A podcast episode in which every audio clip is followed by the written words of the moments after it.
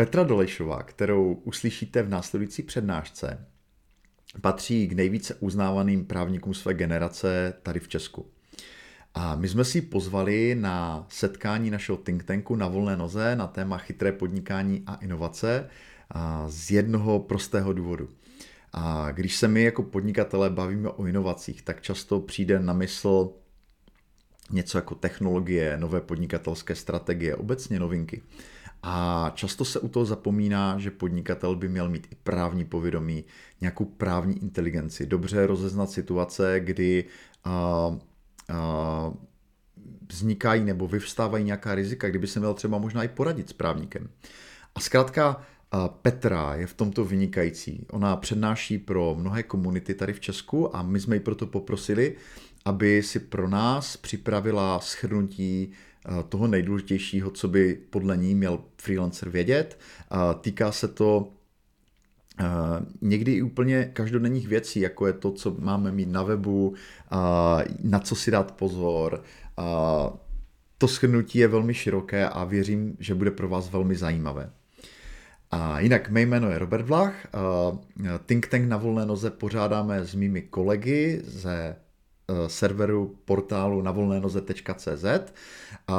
Je to setkání, které pořádáme pravidelně pro naše členy, absolventy školení, přidat se může kdokoliv. A, a probíráme tam různá podnikatelská témata, věci, které nás zajímají a které nás jako podnikatele posouvají dále. A tohle setkání právě mělo téma chytré podnikání a inovace, ale v našem kanálu na YouTube, v našem podcastu najdete i řadu dalších záznamů, které jsme se rozhodli podobně právě jako Petřinu přednášku uvolnit pro veřejnost. A teď už předám slovo Petře a její přednášce.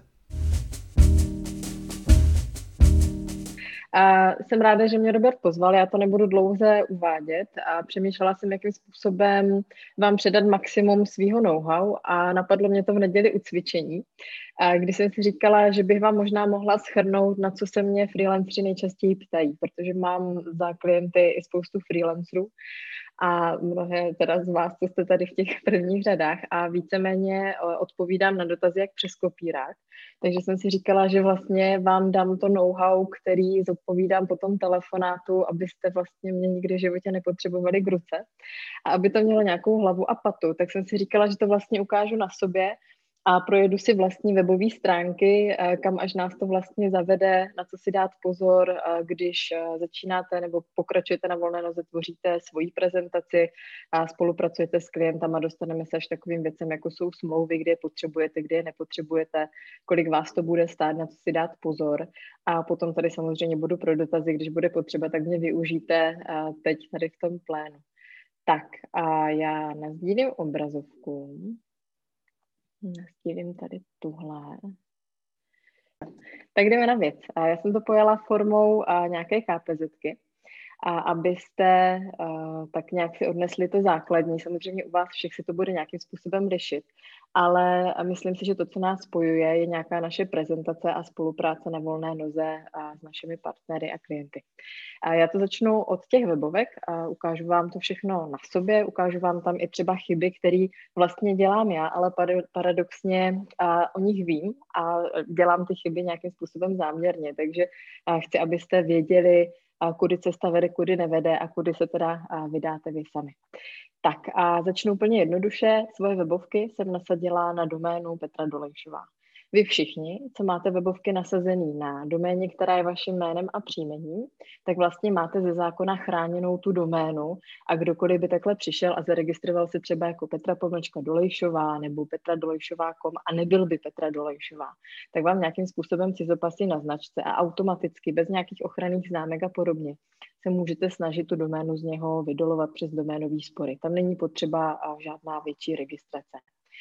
Ten spor stojí teda třicet tisíc, proto já doporučuji, pokud o vás, o vaše jméno je nějaký extrémní, enormní zájem, tak to udělejte tak, že tomu předejdete. To znamená, že si nabukujete tady tyhle domény, které vám potom za velký peníze chce někdo přeprodávat. Takže já třeba, když jsem šla na volnou nohu, tak jsem měla paranoju, že tím, že to školím, takže jsem si nabukovala třeba i tu Petra Pomlčka Dolejšová tečka cé zet, ale třeba konkrétně tuhle doménu jsem, mám pocit, letos pustila a už se profiluje jenom na tom Petra Dolejšová tečka cé zet, protože si říkám, že snad by na právnice nikdo neci zapasil.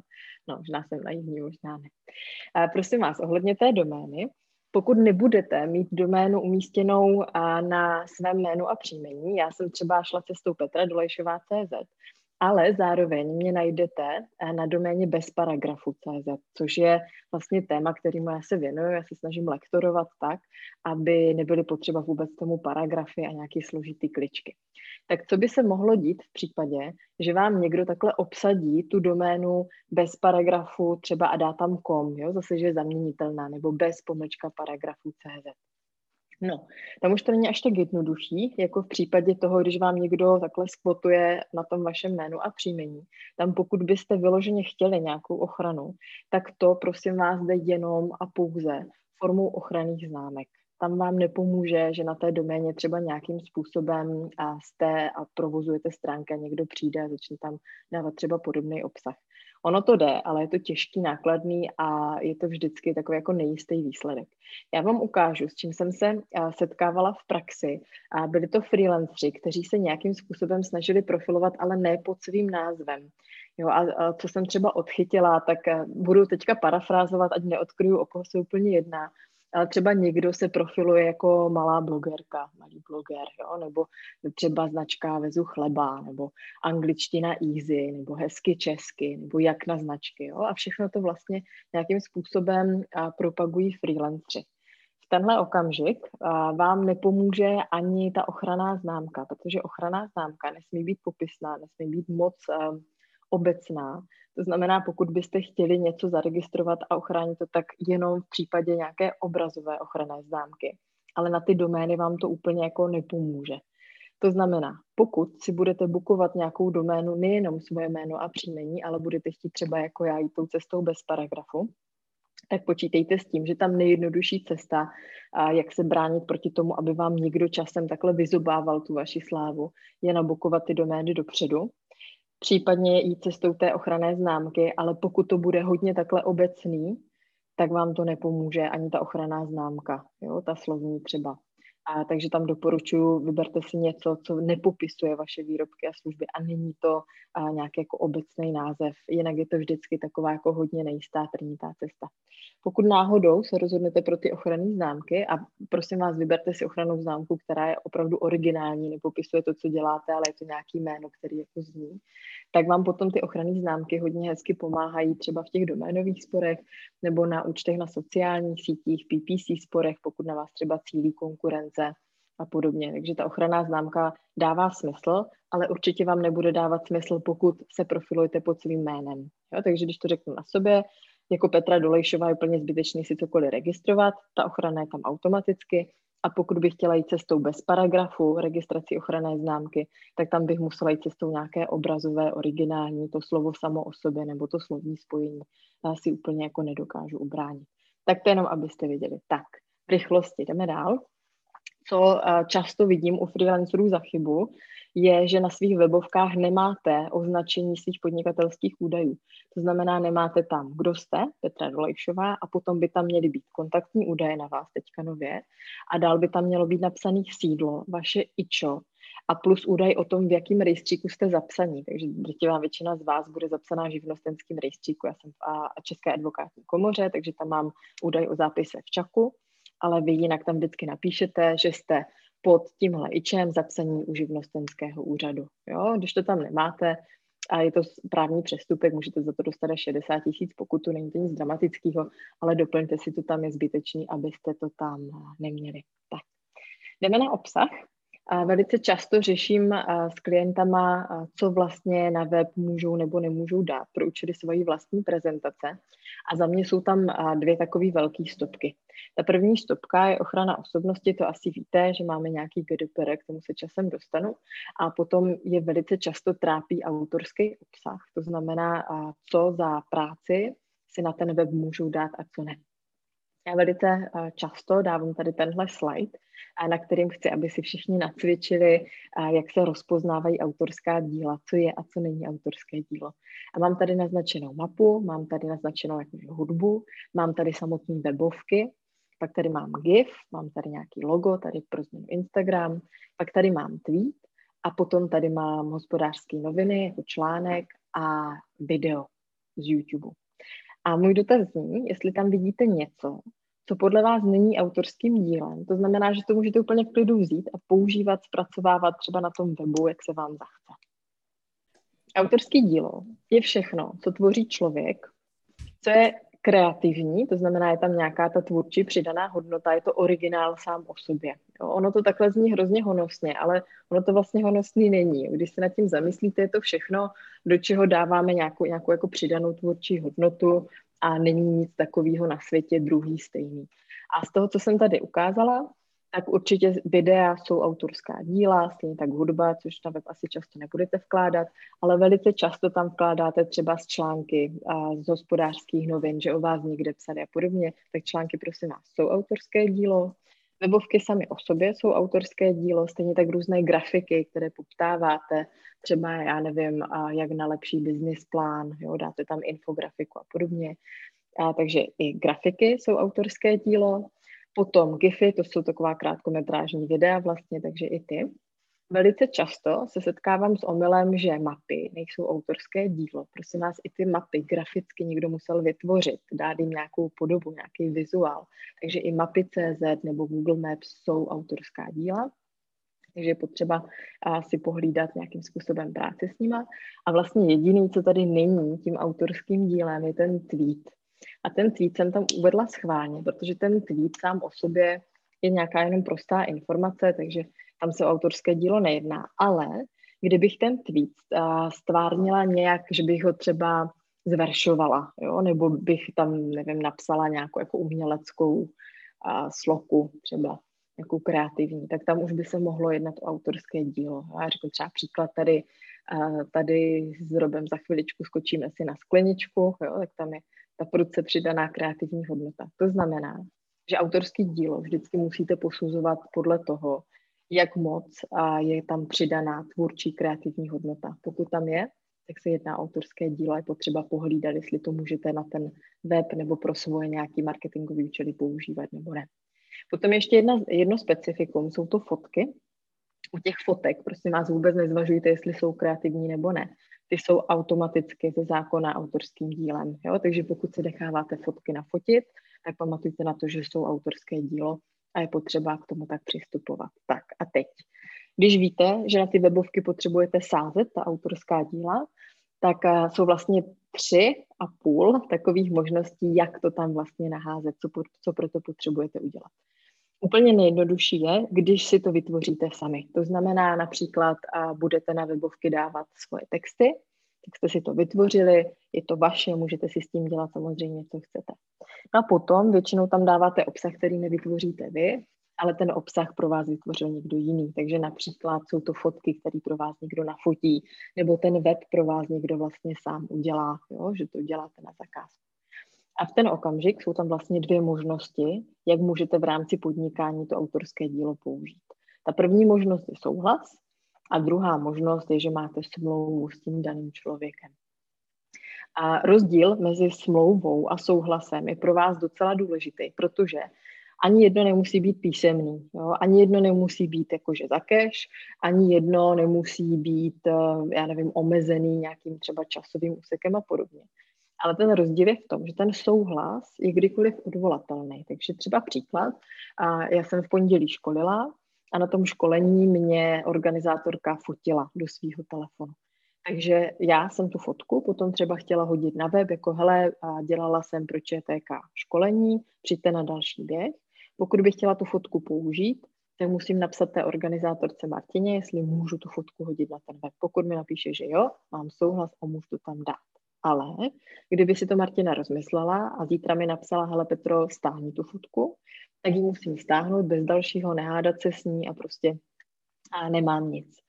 Proto je ta smlouva lepší, protože smlouva vás zavazuje. Pokud si nějakým způsobem ten obsah, ten závazek z obou stran potvrdíte, je tam třeba napsaný, já nevím, Martina, a že mi poskytuje práva k téhle fotce a pro použití v online a v offline, a zaváže se mi v Praze datem a podepíše mi to, tak potom, když se třeba zítra špatně probudí a řekne Petro, a teďka už tu fotku stáhni, tak já řeknu Martino, máme tady smlouvu. to je ten hlavní rozdíl. Souhlas je vlastně něco na vodě a smlouva je něco, co mám pevně v rukách. To znamená, pokud budete potřebovat nějaké drobné věci, fotky, grafiky, videa, které potřebujete na sociální sítě, za mě je úplně v pořádku, že máte ty souhlasy, vykašlete se na smlouvy, na papíry. Ale pokud jsou to větší věci, a za ty větší věci já u těch freelancerů považuji třeba, že vám někdo dělá webovky, nebo že vám někdo fotí fotky pro vaši osobní propagaci a tak dále, nebo velké grafiky, nebo loga a podobně, tak tam už bych se představovala, že budete mít tu smlouvu, protože pokud ji nebudete mít, tak potom zapláčete časem. V té smlouvě si pošefujte hlavně takové věci, jako jsou úpravy těch věcí, jestli je můžete upravovat nebo ne, protože pokud to tam nebudete mít, tak do toho nesmíte sáhnout. Potom se domluvte, prosím vás, s těma tvůrcema, jestli zdrojáky vám dají nebo nedají, protože většinou tvůrci je neradi dávají a my jako klienti jich máme v hlavě, že vlastně ty zdrojáky jsou v ceně, tak mi to naval. Takže pozor na to, to si určitě domluvte. A třetí věc, co by vám tam neměla chybět, je dohoda o takzvaných podlicencích. To znamená, jestli můžete dávat tu fotku třeba k použití nějaké třetí straně. Doporučuju, pohlídejte si to hlavně u těch fotek, co třeba mně se děje, že já mám nafocený fotky, mám je v medailonku, na který dávám odkaz všem novinářům, nebo a takhle, když dělám rozhovory třeba s nějakýma podnikatelama a podobně, tak jim pošlu odkaz na ten, ten G-Drive, oni si tam najdou fotku a použijí. To, že ji použije už ta třetí strana, tak tomu je potřeba právě ta podlicence. A já pokud bych neměla od toho fotografa, co to fotil, souhlas k udělování těch podlicencí, tak třeba ani ta média nesmí ty fotky použít. Jo? Velice často si lidi myslí, že média jako zpravodajská licence, že to je v pohodě, není. Jo? Tam jsou výjimky pro zpravodajské účely, ale nás freelancerů a, a rozhovorů, který pro média dáváme, se týkají zhruba každý desátý případ. Takže pozor na to, to si určitě podchyťte. Tak. A říkala jsem, že těch možností, jak sdílet cizí obsah, je tři a půl a tady tohle je ta půlta. Ještě jedna taková cesta, jak sdílet cizí obsah, je uh, sdílení doslova, embedování a framování. Jo? Takže třeba příklad, pokud Robert se mnou dělal uh, v lednu rozhovor a hodil ten rozhovor na YouTube, tak já můžu přes framování nebo embedování tady tenhle obsah zasadit do toho svého webu, aniž by mi k tomu Robert musel dávat souhlas nebo licenci. Je to taková výjimka, kterou nám rozhodl Evropský soud, že to je v pořádku. Jenom tam říkám dvě bacha, pokud tohle budete používat tu výjimku, tak první výjimka je taková, nebo první bacha je takový, že se vždycky musíte podívat, jestli embedujete obsah, který sám neporušuje autorská práva. To znamená, pokud já bych chtěla tohle video vsadit na svoje webovky, tak se musím podívat v první řadě, jestli je to na YouTube zasazeno do oficiálního účtu Roberta, jo, na volné noze, což je, takže je to v pořádku. Kdyby to tam hodil někdo, kdo si to video stáhl na uložto a hodil to na YouTube a já to potom nasdílela na svém webu, tak to už je, prosím vás, porušování autorských práv. Jo? Takže na to pozor. To je první bacha. A druhé bacha, neměli byste sdílet obsah, který takzvaně, jako kterým rozšiřujete publikum. To znamená rozšíření publika. Já jsem třeba dělala školení pro jednu platformu a bylo to školení pro lektory, jak na právo v rámci lektorování. A protože z nějakých důvodů jsem nechtěla, aby to bylo na YouTube úplně veřejný všem, tak to video posílám jenom lidem, co mi o něho napíšou. Není spoplatněný nic, ale prostě posílám ho one to one. Jo? Řeknete si, pošlu vám ho. Kdyby lidi, kterým pošlu tady ten link, ten link potom zpřístupnili třeba na svých webovkách, takže by se to video zobrazovalo i lidem, kterým já jsem ho neurčila, tak to by bylo taky, prosím vás, porušování autorských práv. Jo? Takže to jsou dvě základní bacha, ale jinak obecně přes tuhle výjimku můžete jít. Na co tady ještě upozorním, co je taková jako uh, praktika, se kterou se setkávám. Velice často uh, si lidi myslí, že když média s nimi udělají rozhovor a v rámci toho rozhovoru je třeba nafotí, takže ty fotky jsou potom jejich a že ten rozhovor je vlastně jejich a že si ho můžu takhle jako oskenovat a hodit si ho třeba na ten web, hele, v novinách o mě psali a tady moje fotky a podobně. To prosím vás nejde. Jo? Pokud takhle budete skenovat třeba ten článek, který s váma vyšel, ten rozhovor, tak to už je porušování autorských práv toho mediálního domu a ne vždycky se ten mediální dům na to tváří, že to je úplně OK. Takže pozor na to. Pokud budete chtít třeba jenom na sociálních sítích upozornit, že hele, vyšel se mnou rozhovor, takhle uděláte tu fotku, takovou tu klasiku, jak máte to kafíčko, kytku a teď ty noviny otevřený na tom článku, který tam je o vás, takhle z vrchu děláte letecký snímek, tak to je v pohodě, to se skryje pod nějaké jako autorskoprávní výjimky. Jo? Ale nikdy neskenujte úplně celý. To, že jste na té fotce, to, že jste v tom rozhovoru, to rozhodně neznamená, že autorská práva jsou vaše. Tak jenom bacha na to. Tak a ještě jedno takový bacha tady v oblasti těch autorských práv.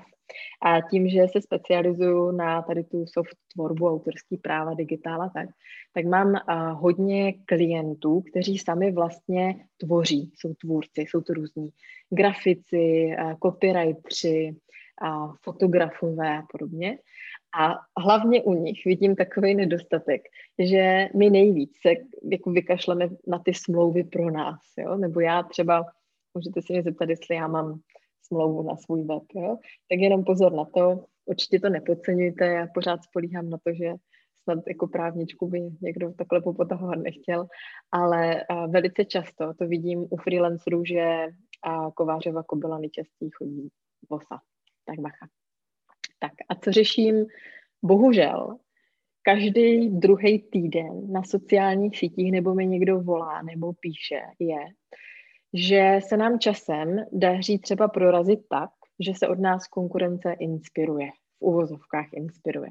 To znamená, že se jim třeba líbí, jakým způsobem komunikujeme, ten obsah, který komunikujeme, um, to, jak vystupujeme na sociálních sítích, to, jaký máme texty na webu, jak to máme vizuálně uh, nějakým způsobem zpracovaný a podobně. Bohužel je to čím dál častější a čím dál častěji mi lidi volají s tím, že jestli se s tím právně dá něco dělat. Tak, teď si dáme půl minuty ticha za padlé duše. Prosím vás, právně se s tím moc dělat v reálu nedá. A právo rozlišuje takzvaný, a, takzvanou inspiraci a porušování autorských práv. Porušování autorských práv je, pokud vám někdo, a teď budu hodně jako extrémní, ale pokud vám někdo vyloženě vykradne tu věc, takže vám stáhne fotku, jenom si tam dá jiný filtr a hodí to na web. Nebo uh, bude mít text, který vy jste napsali, změní si tam pár vět a hodí to na web. Ale pokud si ten člověk jenom vezme ty vaše myšlenky, to, co vám vlastně funguje paradoxně, a hodí si to do vlastní komunikace a bude tak jako nějak vystupovat podobně jako vy, tak to je inspirace, proti které se moc dělat dneska nedá. Um, můžeme to právně zkusit, ale na rovinu tyhle spory se táhnou dlouho, jsou s velice nejasným výsledkem, spíš bych řekla, že tohle projedeme a zaplatíte neuvěřitelné peníze na advokáta. Tohle se vám prostě nevyplatí. Jsou některé spory, které jsou principiální, rozumím tomu, pojďme do toho, ale myslím si, že v tomhle případě je lepší spolknout hořkou pilulku, říct si, že jste ti lepší, od kterých se prostě konkurence inspiruje a zkusit to nějak vykomunikovat v rámci třeba one to one nebo sociálních sítích, jo, ale právně tam úplně nevidím, kudy pro vás jít. A ani bych vám to moc nedoporučovala, teda upřímně. Musíme se s tím hodně smířit. Tak, když zaskroluji úplně dolů na svoje webovky, tak tam máme jako drtivá většina freelancerů uvedeno, pro koho děláme. Co se týká referencí, jak na ně? Za prvé, vždycky doporučuji bez ohledu na právo říct si tomu klientovi aktivně, jestli si ho můžete jako referenci dát nebo nesmíte. Je to nějaká jako základní biznesová slušnost. A za druhé vám to doporučuji udělat právně a je to z toho důvodu, že uh, nebudete porušovat nějaký smlouvy třeba o ujednání, který máte z hlediska mlčenlivosti, na to pozor. A za druhé, tím nebudete porušovat třeba práva k těm ochranným známkám. Jo? Protože v momentě, kdybyste třeba si tam chtěli dát logo, jako já mám třeba Česu nebo Freelo tady mám, tak ho tam musím dát tak, abych to logo nějakým způsobem nedeformovala. Každý logo samo o sobě je ochrannou známkou a zároveň autorským dílem. A vy pokud si ho dáte na web a nebudete dodržovat nějaký brand manuál toho, té firmy, kterou si tam chcete uvést, tak tím můžete poškozovat autorský práva a tu ochrannou známku. Tak pozor na to, určitě doporučuji za prvé napsat klientovi a za druhé si vyžádat přímo ten jeho brand kit nebo nějaký brand manuál, jakým způsobem to tam umístit. Jo? A drtivá většina těch klientů bude třeba chtít, abyste to tam umístili třeba s tím erkem v kolečku, což je jako registrovaná ochranná známka, nebo pokud je to angloamerická firma, tak s tím T M kem. Takže jenom abyste věděli.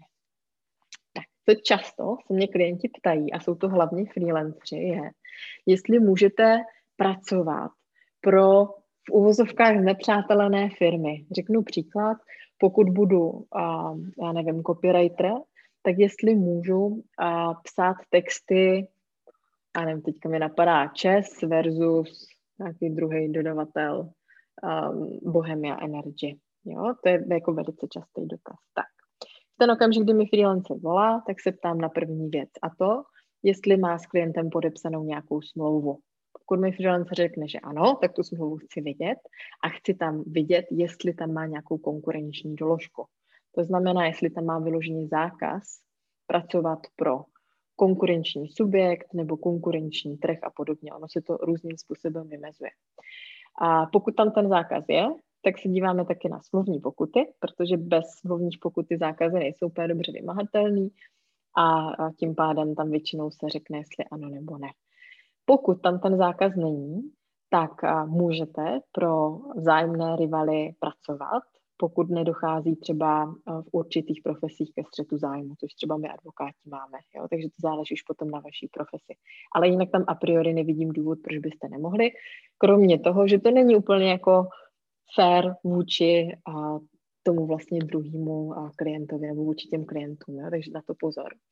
A na co dál pozor, pokud se rozhodnete a, poskytovat služby pro ty vzájemné rivaly, je, abyste jim zaprvé určitě neukazovali data vzájemné konkurence, to je asi jasný, to by šlo za váma, to jako ze zákona je úplně ne, to prostě nemůžeme dělat. Ale druhá věc, pokud jste tvůrci, to znamená třeba píšete texty, nebo kódujete, jste na volné noze ajťáci, nebo děláte grafiku, nebo hudbu, tak pozor, tam nesmíte používat výstupy, které jste udělali pro toho jednoho klienta, pro toho druhého, pokud byste poškodili toho prvního. Řeknu příklad.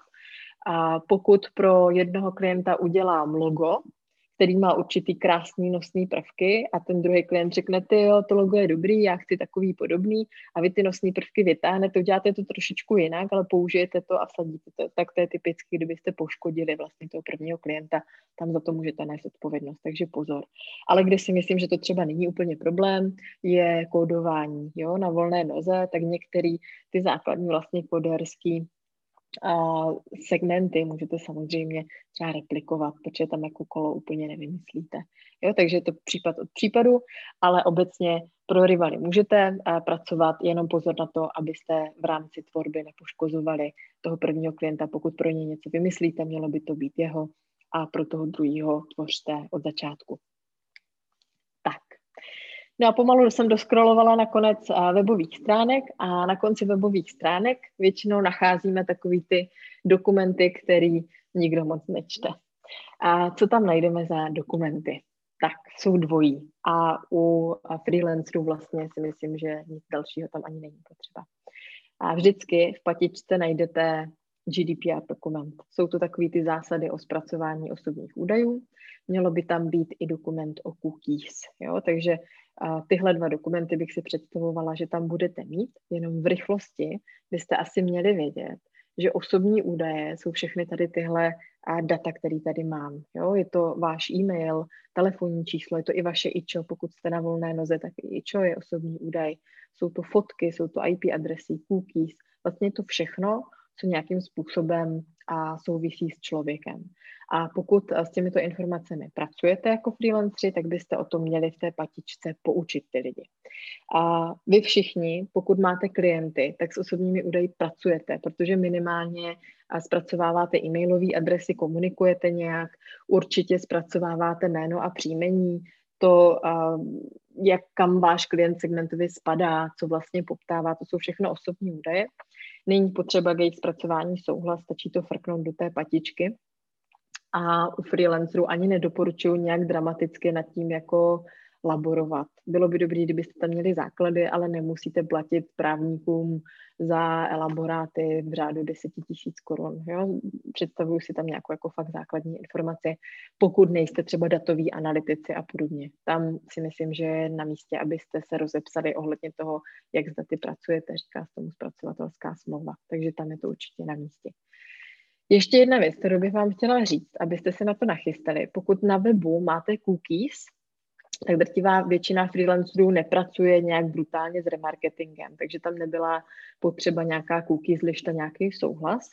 Pozor, od příštího roku, a teďka v poslanecké sněmovně byl návrh zákona, který se malinko pozdržel, ale příští rok asi projde, a tak tam bude změna, že pokud máte nasazenou analytiku, tak byste už od té nové úpravy příští rok měli mít cookies lištu a ne, neměli byste zpracovávat analytiku bez souhlasu toho návštěvníka webu.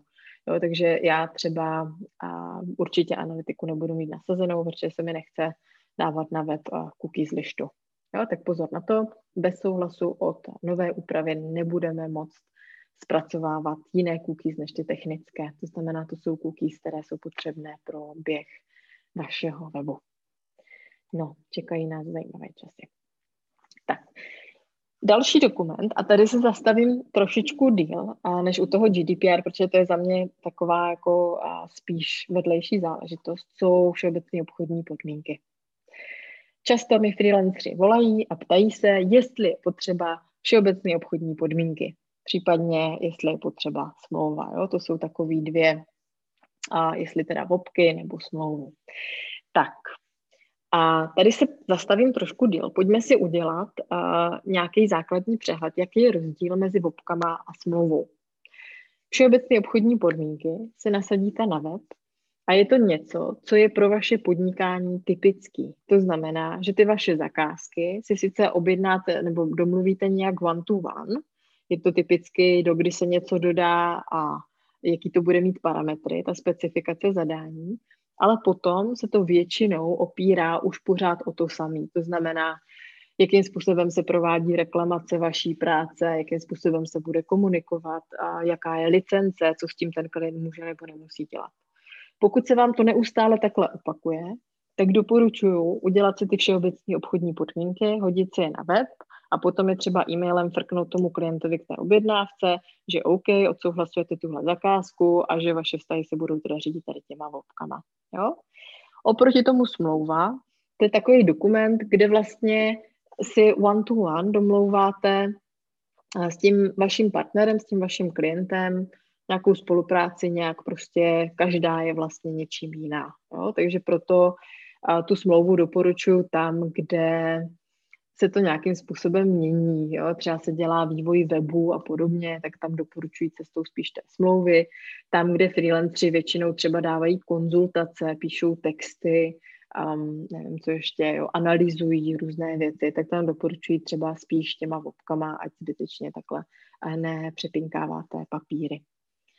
Tak, ať už budete mít smlouvu nebo vopky, tak se tady zdržím u nejčastějších jako s prominutím fuck-upů, jo, co nejčastěji u freelancerů vidím. Tak, první takový zajetý fuck-up je, a, že si stahujete různý vzory z webu. Rozumím tomu, proč to děláme, je to prostě nejlevnější varianta, ale a, je to taková trošičku hra s ohněm. Můžete se popálit, nemusíte. A vzory na webu jsou zdarma proto, že většinou nejsou dotažený právě o ty věci, které jsou důležitý, nejdůležitější. Často, když třeba právníci vykopnou vzory, tak je to z toho důvodu, že tam je nějaká základní kostra, ale právníci vědí, že je potom poptáte, abyste si tam doplnili ty důležité věci, jo, to maso. Nebo máte na webu různý vzory, které už třeba jsou zastaralý. Je změna zákona, můžete si to nasadit, ten okamžik si zahráváte s ČOIkou, Českou obchodní inspekcí, jo? Zvlášť pokud neděláte B to B business, ale B to C, máte spotřebitele, koncový zákazníky, tam je to potom trošičku problém, protože tam nemáte důležitější věci, které ČOIka kontroluje. Tak, druhá neplecha, kterou děláte. A občas teda musím říct, že jsem zaražená, že jako není povědomí o tom, že se to nesmí, je, že si stáhnete cizí obchodní podmínky a ty si nasadíte na svůj web. To je, prosím vás, něco, co mě osobně zvedá ze židle, protože když to někdo udělá mým klientům, kteří si za ty svoje webky zaplatí neúplně malý peníze, a já to potom vidím na webu jejich konkurence, tak jsem div živá, jo. Porušujete tím, prosím vás, autorská práva, jak toho tvůrce, co to napsal, toho právníka, tak té konkurence, která si to zaplatila, a může to být i nekalá soutěž, nehledě na to, že to je strašná vizitka. Takže prosím vás, to taky nedělejte, já už jsem se s tím taky párkrát setkala. Tak a co ještě u těch vopek mě většinou pálí, jo, že je neumíme používat. A pokud ty vopky máte na webu, tak to bohužel úplně nestačí. Pokud teda neděláte čistě to bé dvě béčko, tam bychom se mohli bavit, že je to v pohodě, ale jinak doporučuju, pokud si něco smluvíte, tak to potvrďte e-mailem, do toho mailu ideálně a hoďte teda, že dáváte odkaz na ty všeobecné obchodní podmínky a ať vám to ta protistrana pošle zpátky, že za ní všechno sedí. Jo? Takže to je k těm vopkám. Jo. Chtěla jsem se tady ještě zastavit a, u dvou věcí. První, žádný vopky a žádná smlouva vám nebude sloužit, pokud jí váš klient nebude rozumět a pokud ji nebudete rozumět vy. A myslím si, že ta éra začíná být trošičku lepší, že začínáme obecně se pohybovat v právních textech, které jsou srozumitelné a krátké. Ale obecně pořád se vídám s tím, že právníci píšou a, náročný, dlouhý texty a, nebo si stahujete různý pasáže vopek, je z toho takový jako labirint, má to sedm stránek. Prosím vás, dobrý smlouvy a dobrý obchodní podmínky jsou krátké a srozumitelné smlouvy a podmínky. Protože účelem té smlouvy je primárně, abyste se s klientem domluvili na spolupráci, kdo, co, za kolik a jak. A pokud tomu ani jedna strana nebude rozumět, tak potom z toho jsou různé jako nesrovnalosti, spáry a když do toho ještě vstoupí právníci, tak to je úplně útrum. Jo? Takže pozor na to, prosím, bojujme za normální texty. Krátké, jednoduché. Kde bych vám doporučila mít ty obchodní podmínky a smlouvy? A jsou hlavně oblasti zase té kreativity. A za prvé, pokud jste tvůrci, copywriteri, grafici, fotografové, a marketingoví strategové a podobně, tam, kde jsou nějaké kreativní výstupy, ta autorská díla, tak tam si myslím, že je na snadě, abyste měli vopky, abyste měli smlouvy. Je to z toho důvodu, že vaši klienti budou chtít vědět, jak vypadá ta jejich licence a co s těma výstupama smí a nesmí dělat. Takže tam určitě doporučuji. A pak doporučuji mít vopky nebo smlouvy, pokud uh, poskytujete služby a pokud uh, ty služby jako bukujete. To znamená, že děláte třeba konzultace a teďka ten klient vám nedorazí. Tak co dál? Jo? Takže z toho důvodu je dobrý mít s ním uzavřený ty vopky nebo tu smlouvu, když ty vopky jsou v tomhle rychlejší, aby ten člověk věděl, že když nedorazí, tak OK, vy jste třeba přišli, já nevím, o dva tisíce na hodinu, ale že mu zároveň můžete nafakturovat třeba, nevím, promeškaný čas, kapacitu a podobně a je to podle toho, jak si to nastavíte v rámci těch všeobecných obchodních podmínek. Takže těmhle dvěma kategoriím bych doporučila, abyste ty vopky měli nasazený na webu, abyste je používali pro kreativní činnost a pro konzultace. Tak, často se mě potom freelanceri ptají, a jak je to s písemnou smlouvou. Jestli, a když mají teda tu smlouvu s klientem, tak jestli ji musí vytisknout a poslat si ji podepsanou.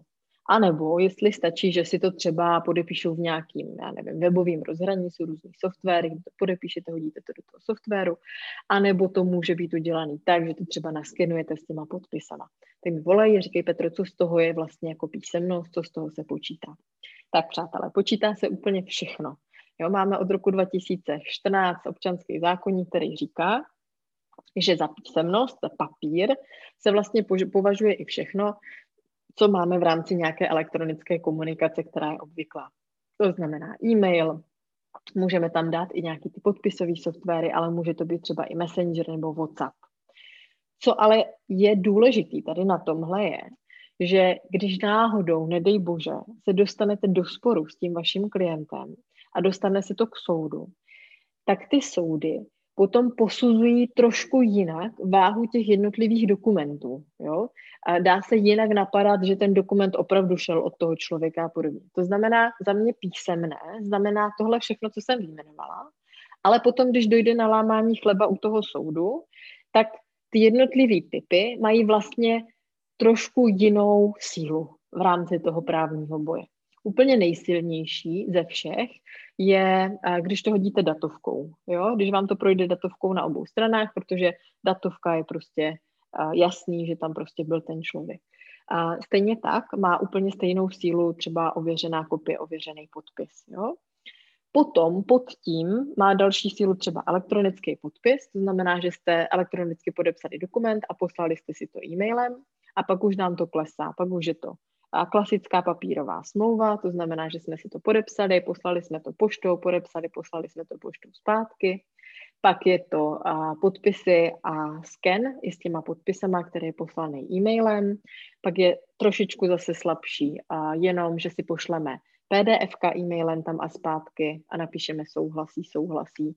No a potom už jsou takové věci, jako je komunikace a přes ty e-maily, WhatsAppy a messengery, že si tam jenom prostě písemně vypíšeme, že zakázka bude za tolik peněz a dodaná tehdy a tehdy a tady jsou specifika. Jo? Takže takováhle je síla, vlastně ta škála a, a za mě, pokud se úplně nechystáte k soudu, tak je vlastně jedno, kterou tu věc použijete. Pokud je to velká zakázka, u které si myslíte, že by mohlo dojít na lámání chleba u soudu, a ne protože vy zažalujete klienta, ale třeba i protože klient zažaluje vás, jo, nějaký velký koncerny a podobně, tak tam doporučuji, aby ta smlouva šla tou maximální možnou mírou a zvážila bych teda ty elektronické podpisy, datovky a potom tu papírovou klasickou variantu. Tak, pokud se rozhodnete, že do smluv nepůjdete, a je to úplně, jako, je úplně jedno, proč. Prostě řeknete si, já do smlouvy nejdu, protože to nemám zapotřebí. Já třeba se svýma klientama smlouvy nepoužívám ze, ze svých osobních důvodů. Já třeba vím, že klienty jako nebudu žalovat. No, když mi někdo nezaplatí, no tak nezaplatí, budu naštvaná, ale zároveň vím, že už pro něho nechci prostě dál pracovat. Jo? A můžete mít různé důvody, proč do té smlouvy nejít. V tom případě a vám doporučím jedinou věc a to pracujte se zálohama. A, a pracujte se zálohama, i pokud používáte ty smlouvy. A je to z toho důvodu, že pokud máte ty peníze u sebe, tak vždycky ta strana, která má ty peníze u sebe, je na tom líp, protože to nemusí z té druhé strany tahat a kdyby došlo na lámání chleba u soudu, tak se to zase soudně tahá daleko hůř. To znamená příklad, budete, vidím tady Michala, takže Michal vytvoří grafiku pro klienta a klient mu nezaplatí. Tak Michal bude muset klienta žalovat a to znamená, že je v pozici žalobce, takže bude muset poslat předžalobní výzvu, což znamená, že zaplatí za advokáta nemalý peníze už v kroku jedna před soudem. Potom bude muset ten právník sepsat žalobu, což je krok dva. Ta žaloba není úplně laciná. Potom zaplatit soudní poplatek a potom v rámci toho soudního řízení bude muset všechno dokazovat. Úplně všechno. Jak zněla smlouva, jak se dodávalo, že to dodal správně.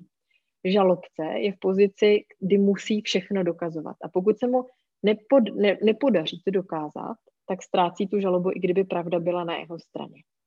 A teď si to ukážeme na druhém příkladu. Michal bude pracovat pro klienta, nebude mít smlouvu, ale prostě jenom vystaví zálohu. Třeba na sto procent té zakázky. A má těch sto procent u sebe, odevzdá grafiku a klient řekne, Michale, takhle jsme si tu grafiku nepředstavovali a nezaplatíme plnou cenu. Prostě budete to dodělávat tak dlouho, dokud nebudeme spokojení. A bude to klient kverulant, který bude neustále chtít nějaký více práce, více práce. Michal řekne, ne, za mě je to tak, jak jsme si smluvili, za mě je zakázka hotová. A je jedno, na čí straně je pravda, ale Michal má u sebe ty peníze, těch sto procent. A to znamená, že ten klient, když z něho bude chtít vytáhnout buď slevu, anebo dodělávání těch prací, tak je ten, který si musí vyhledat právníka, zaplatit za předžalobní výzvu, zaplatit za sepsání žaloby, a zaplatit za soudní poplatek a potom během toho řízení všechno prokázat. Cítíte, jaký je tam rozdíl mezi tím postavením, když jsou ty peníze u vás versus když jsou u klienta? Je úplně jedno, na čí straně je pravda. Ale ten, kdo má peníze, tak se z devadesát procent může spolehnout, že u něho už i zůstanou, protože ta druhá strana nebude plýtvat energií, časem a penězma aby to z té druhé strany tahala zpátky nebo tam. Jo? Takže za mě, prosím vás, ať už používáte smlouvy nebo ne, ty zálohy jsou to důležitý v konečném důsledku, jo? Pokud dojde na lámání chleba.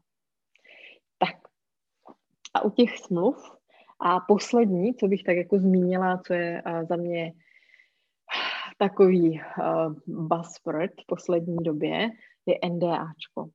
A spousta z vás se na mě obrací s tím, že klienti po vás chtějí en dé áčka.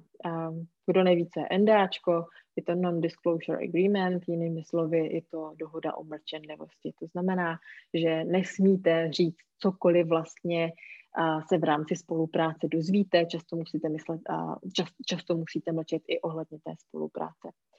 A za mě ta en dé áčka, upřímně, a všechny, kteří se ke mně dostali, tak měli spoustu chyb a třeba nějakých devadesát procent z nich ani nebylo platné.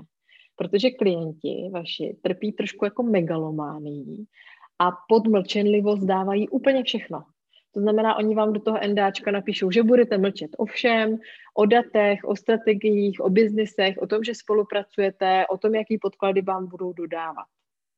Ale aby vůbec en dé áčko, to znamená dohoda o mlčenlivosti, mělo nějakou vymahatelnost, tak to znamená, že musí chránit ty skutečnosti, ty věci, který ten klient sám jinýma prostředkama chrání. To znamená, pokud klient vám řekne, budete mlčet o všem, ale sám o polovině těch věcí jako hlásá do světa, tak vlastně to není chráněný, i když na to máte podepsaný papír. To znamená, v en dé áčkách, pokud že klient opravdu chce, tak vymezit, co je tím vlastně chráněno. To znamená, co přesně, ne všechno, ale co přesně, o čem přesně máte mlčet. A druhá věc, velice často vidím, že uh, vás klienti nutí podepisovat en dé áčka, uh, kde prostě ty informace nikdy nepoužijete. Ale pozor, vy ty informace někdy budete muset použít. A jsou to dva případy. První případ, když přijde kontrola, třeba ze strany Úřadu pro ochranu osobních údajů a bude chtít vědět, jak pro toho klienta s těmi daty pracujete, tak tam budete muset nějaká data, nějaký informace pustit ven. Takže tohle si pohlídat, aby v, té, v tom en dé áčku bylo, že můžete, jo, pro ty třetí strany, pro ty státní orgány a to teda pustit v úvozovkách. A potom myslete na zadní vrátka. V tom en dé áčku byste měli mít povoleno, že ty informace můžete použít, pokud je budete muset použít pro ochranu sebe samých. Příklad, pokud vás klient zažaluje. Když u soudu nebudete moct použít ty informace, co bylo předmětem zakázky a že jste to dodali, prohrajete to.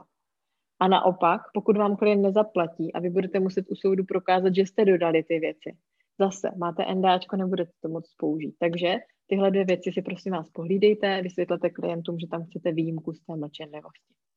No a poslední věc s tím en dé áčkům, za mě docela důležitá, uh, smluvní pokuty.